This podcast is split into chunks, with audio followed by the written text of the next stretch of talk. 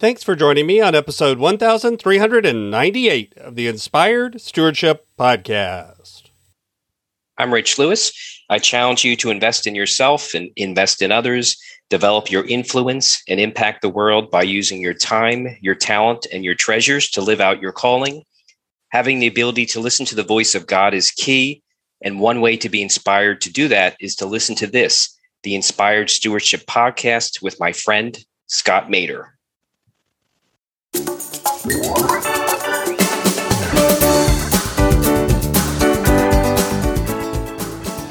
These wings of call, of service, of love are what we are called to promote and share, not those of judgment and hate and fear and anger. So let us walk and not be weary. Let us run and not faint as we seek to represent the God upon whom we wait. Welcome and thank you for joining us on the Inspired Stewardship Podcast. If you truly desire to become the person who God wants you to be, then you must learn to use your time, your talent, and your treasures for your true calling. In the Inspired Stewardship Podcast, you will learn to invest in yourself, invest in others, and develop your influence so that you can impact the world.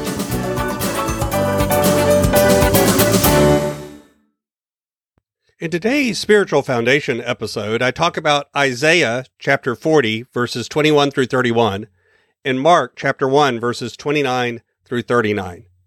I talk about what it really means to wait on the Lord.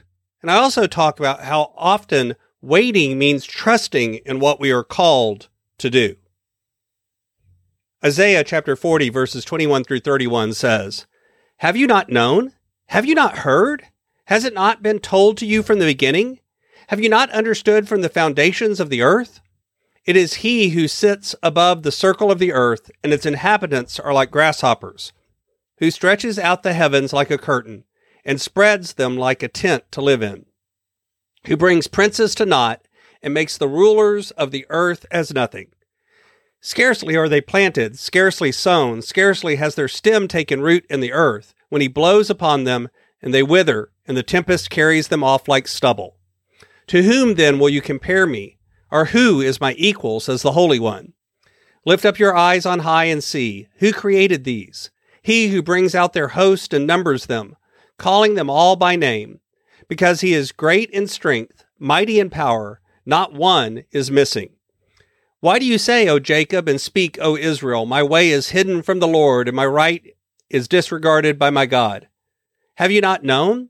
Have you not heard? The Lord is the everlasting God, the creator of the ends of the earth. He does not faint or grow weary. His understanding is unsearchable. He gives power to the faint and strengthens the powerless. Even youths will faint and be weary, and the young will fall exhausted. But those who wait for the Lord shall renew their strength. They shall mount up with wings like eagles. They shall run and not be weary, and they shall walk and not faint. Mark chapter 1, verses 29 through 39 says, As soon as they left the synagogue, they entered the house of Simon and Andrew with James and John. Now Simon's mother in law was in bed with a fever, and they told him about her at once. He came and took her by the hand and lifted her up. Then the fever left her, and she began to serve them. That evening at sundown, they brought to him all who were sick or possessed with demons, and the whole city was gathered around the door. And he cured many who were sick with various diseases, and cast out many demons. And he would not permit the demons to speak, because they knew him.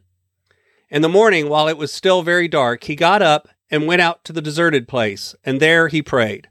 And Simon and his companions hunted for him. When they found him, they said to him, Everyone is searching for you. And he answered, Let us go on to the neighboring towns, so that I may proclaim the message there also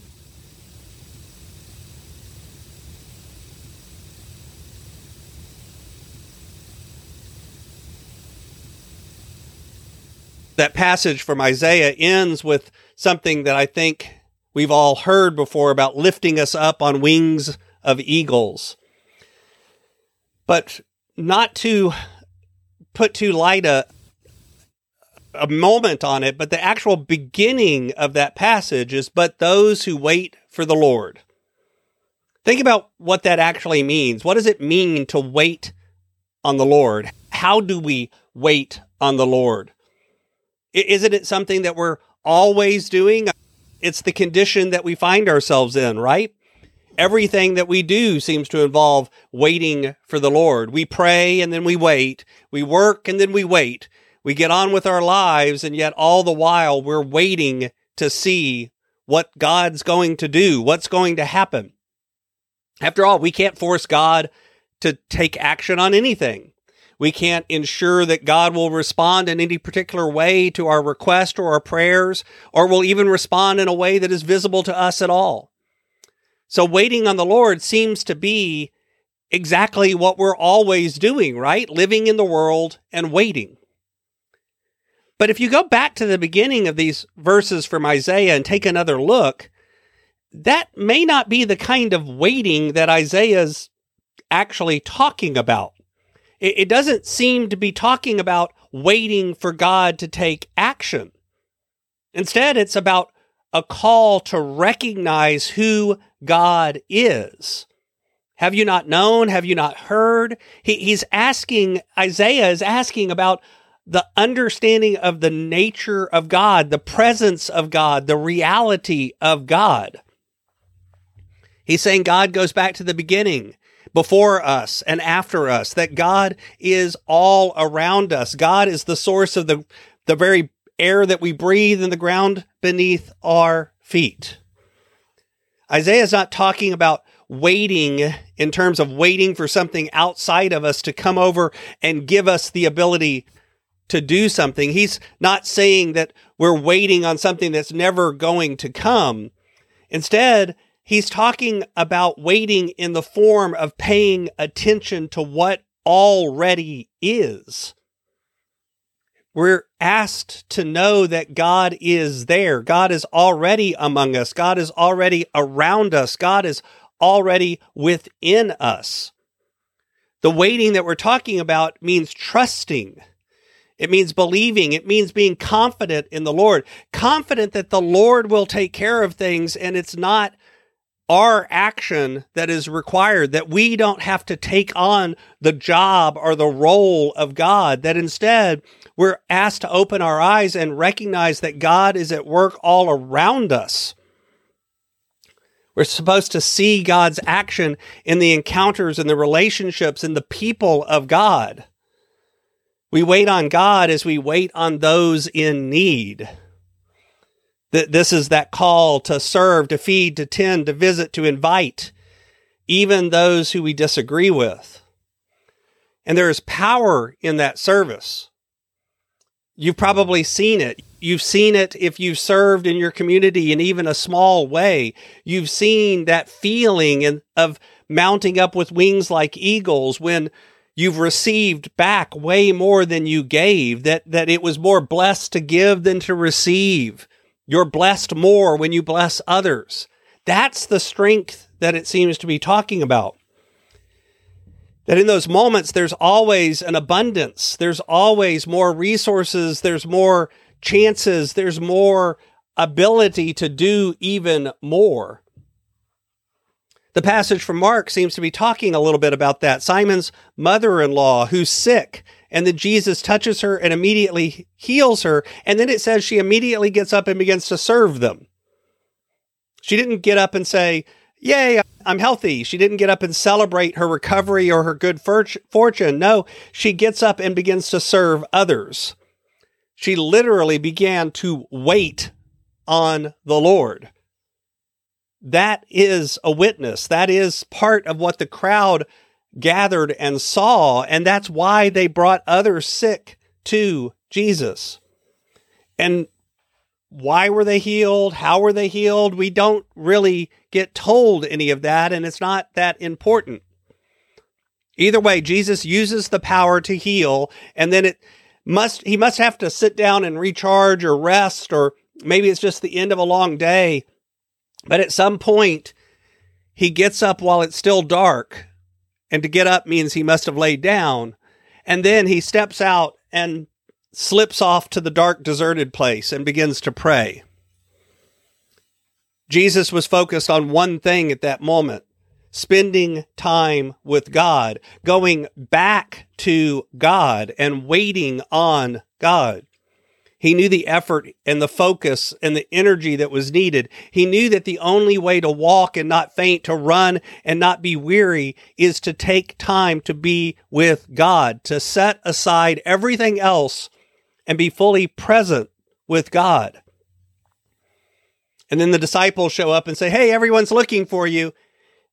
And Jesus says, We're moving on to the next town. At first glance, that may seem harsh, but Jesus says, We're going so that I may proclaim the message there also, for this is what I came to do. This is the job. This is what Jesus is there to do, to spread the message. The healing is just a bonus. It's just an extra thing. The message is what he's there to deliver. And he's already talked to those around Simon's mother in law's house. He's already impacted this community. And, and maybe he is supposed to step out and do something down the road. It's not really our responsibility to justify that Jesus moves on to the next town or to question what's going on. Instead, maybe we just need to reflect on the fact that this is what happened. And it's not our job to justify it. It's not our job to understand it. It's not our job to correct it if it's wrong. Instead, it's our job to wait on the Lord. These are the very wings that we're lifted up with. These are the things that we fly with. These wings of call, of service, of love are what we are called to promote and share, not those of judgment and hate and fear and anger. So let us walk and not be weary. Let us run and not faint as we seek to represent the God upon whom we wait. Thanks for listening.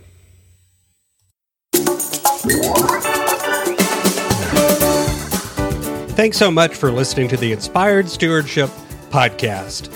As a subscriber and listener, we challenge you to not just sit back and passively listen, but act on what you've heard and find a way to live your calling. If you enjoyed this episode, do me a favor. Go over to facebook.com slash inspired stewardship and like our Facebook page and mark it that you'd like to get notifications from us so that we can connect with you on Facebook and make sure that we're serving you to the best of our abilities with time and tips there. Until next time, invest your time, your talent, and your treasures, develop your influence, and impact the world.